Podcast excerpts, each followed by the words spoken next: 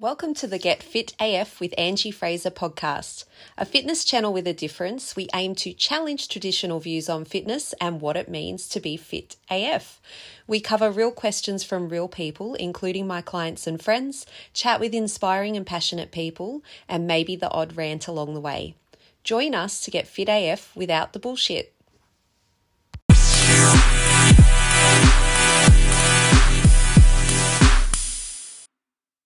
I have this client, and but this is a really common story. And she told me she would never weigh under 70 kilos because she worked so hard to weigh 70 kilos for her wedding years ago.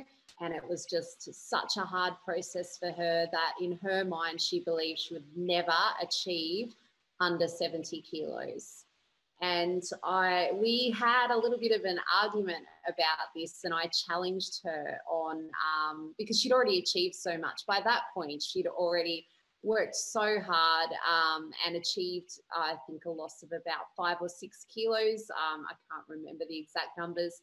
Um, but she'd done so well and she'd come to her plateau, her weight loss plateau. Part of that plateau was actually her mindset and her self limiting beliefs around what she could achieve based on her past experience.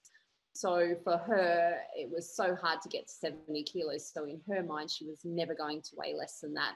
We had a little bit of banter back and forth about this. Um, she's a really good friend of mine, um, also, as we, a lot of my clients become. Um, she, we had a bit of back and forth. We we took a closer look at her day-to-day habits and we found some areas that definitely needed improvement, um, but that she wasn't really looking at. And once she did that, she's now maintaining at 65 kilos, so less than she weighed on her wedding day. So I really love challenging people around their self limiting beliefs. And I do see a lot of them, um, especially from women, and just watching them um, smash them out of the park and change their life completely. Um, change their whole perspective around their capability and um, how their life can be. So it seems like it's really trendy at the moment to talk about fat loss being all about calories in and calories out, and it's as simple as that. But it's not because if it was as simple as that, we'd all be lean, we'd all be the weight that we want to be, um, we'd all just choose to be in a calorie deficit. But the fact of the matter is that there are so many factors that play into uh, calories in, calories out, including your work, um, your food environment. Think about our food environment. We're surrounded by really tasty, high calorie food that's thrown at us all the time through advertising, and we're sitting on our asses as well. Um, you've got your social life, your um, cultural uh, practices around food as well. Um, you've got your emotions, your hormones, um, your age, um, what else you've got going on in your life as well. It's not always a priority. And I think that people who portray fitness as being some amazing feat um, or getting abs as being, you know, some amazing feat. Well, it is, but it's also a choice.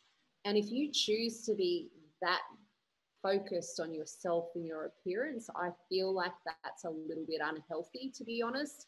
And when I'm working with women who are influenced by these images online of people saying, oh, hey, I, I've got heaps of belly rolls, which are abs, and I still eat chips like this for my Instagram it's not reality and it's not healthy whatsoever. I actually had um, one person tell me uh, I was delivering a habit space uh, program about changing habits around, and I did say that it was optional to count calories. I always say that it's optional to count calories. The counting calories is not um, an exact science. It just gives you a bit of an idea of what you're eating. So um, it can be easier for some people. Some people find it frustrating as hell and stressful, and they just don't need that extra stress in their life. But you know, I was delivering a habit space program, and this person told me I don't want to count calories, and I said, well, I did say you don't have to. So, but what will you do to bring your calorie intake down without counting them. And there's ways of doing that for sure. And we were discussing them in the program. Um, so it's it's def, but I think that term just freaks people out. But at the end of the day, the fact is a calorie is a unit of energy. It goes in. If we don't expend it, then we store it as body fat. Like I can reframe this in a number of different ways for people, but I think that people need to stop freaking out about terms like calories, about checking in with your body weight. There's studies that show that people who monitor their their weight consistently or regularly um, without getting upset about it tend to maintain a healthy body weight.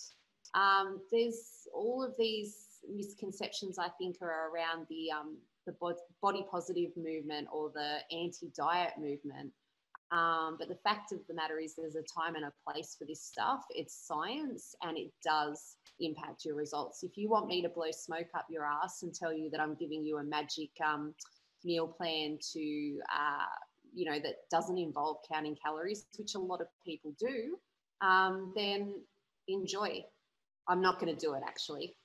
So I'm far too often seeing women who are too lacking in confidence or too anxious to come into a group fitness situation, but they're desperate to change where they're at with their fitness and they know that they need to do something, but they're really just terrified of coming into a place um, like a gym. And that could be down to having um, negative experiences in the past. And I've certainly had them myself, um, or just uh, their, their own uh, internal confidence. And I just want people to know that um, probably every fitness trainer that you see is suffering with uh, self confidence issues.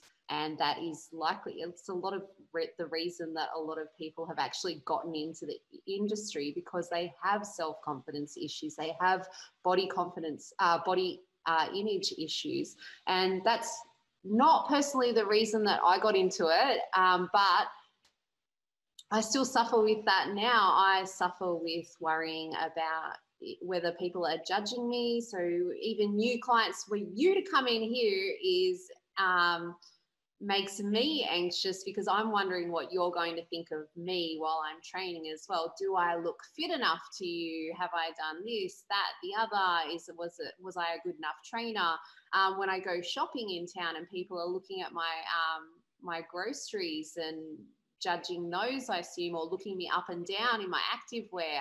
Um, I have crooked teeth. Um, I'm carrying a couple of extra kilos at the moment. You know, all of these things, you're not the only one who suffers with those issues. And I just guess that I want people to know that that's the case. Um, just because you get up in a room uh, in front of a heap, room full of people and tell them what to do or talk a lot, it doesn't mean that you're full of self confidence. Um, it just means that um, I guess I just try to move past those. And if I can help more people to feel comfortable with coming into a setting where they can lift weights, um, we feel really passionate about providing a space where um, people can come here and not feel judged, um, not feel self conscious, not worry about whether your undies are showing in your tights or whatever. You can come here and sweat.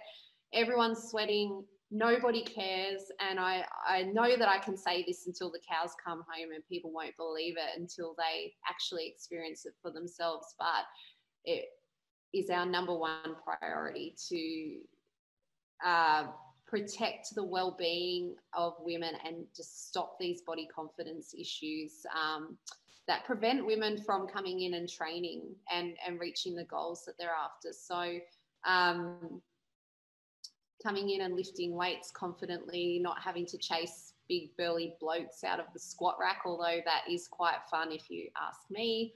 Um, but you can always access equipment here and you've always got a coach here as well. The women can come here and um, just really talk really openly about things um, like whether their tights do, uh, you know, cover their ass or um, or they're loving this or that tights or these undies or even period undies, pelvic health, um, whether they can sprint or not that day because they might wet themselves. Um, I love that people just feel comfortable enough to come here and um, not feel judged at all and support each other in that way too.